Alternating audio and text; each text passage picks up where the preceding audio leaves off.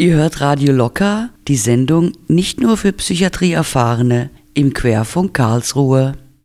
Matthias und Holger von der Betriebsstätte Südstadt der Hagsfelder Werkstätten HWK berichten jetzt über die Initiative der HWK-Beschäftigten, ihre Werkstattlöhne zu sichern.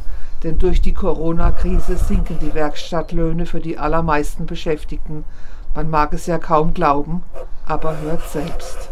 Hallo, ich bin der Herr Höfle und bin in der Behindertenwerkstatt HWK und wir haben einfach Forderungen an die Politik.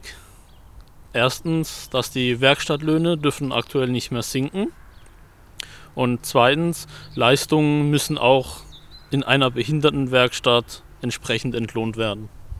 Guten Tag, mein Name ist Holger Sohns und unsere derzeitige Situation ist, dass das System der Entlohnung in einer Behindertenwerkstatt kompliziert ist.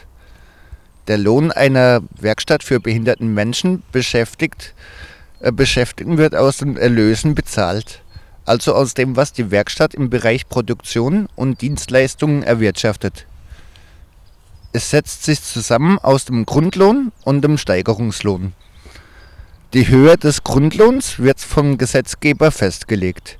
Er beträgt zurzeit 99 € im Monat und soll in den kommenden 2 Jahren nochmals um jeweils 10 € steigen. Der Steigerungslohn wird nach einem Punktesystem berechnet. Das Punktesystem bewertet die Leistung der Beschäftigten. Das heißt, wenn jemand mit höherem Einsatz und Können arbeitet, ist sein Steigerungslohn höher. Das Problem ist, wenn der Grundlohn für alle steigt, bleibt weniger Geld im Topf für den Steigerungslohn. Das Geld im Topf, also der erwirtschaftete Erlös, ist wegen Corona weniger. Für viele Beschäftigten bei den Hagsfelder Werkstätten heißt das, sie haben weniger Lohn als vorher, obwohl sie genauso gut arbeiten wie vorher. Das betrifft vor allem diejenigen, die anspruchsvolle Arbeit leisten. Das finden wir ungerecht. Und es ist nicht gut für die Motivation und für den sozialen Frieden in der Werkstatt. Und aus genau den Gründen, weil es uns damit sehr schlecht geht, wenn die Grundlöhne jeweils noch um 2 weitere Jahre steigen, fühlen wir uns nicht sehr wohl und deshalb fordern wir auch von der Politik, dass das Entgeltsystem in den Behindertenwerkstätten muss überarbeitet werden.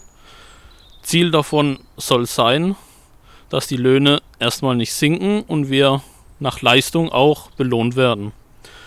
Wir haben extra auch noch einen Brief an den Beauftragten der Bundesregierung für Belange von Menschen mit Behinderung an den Herrn Dusel geschrieben.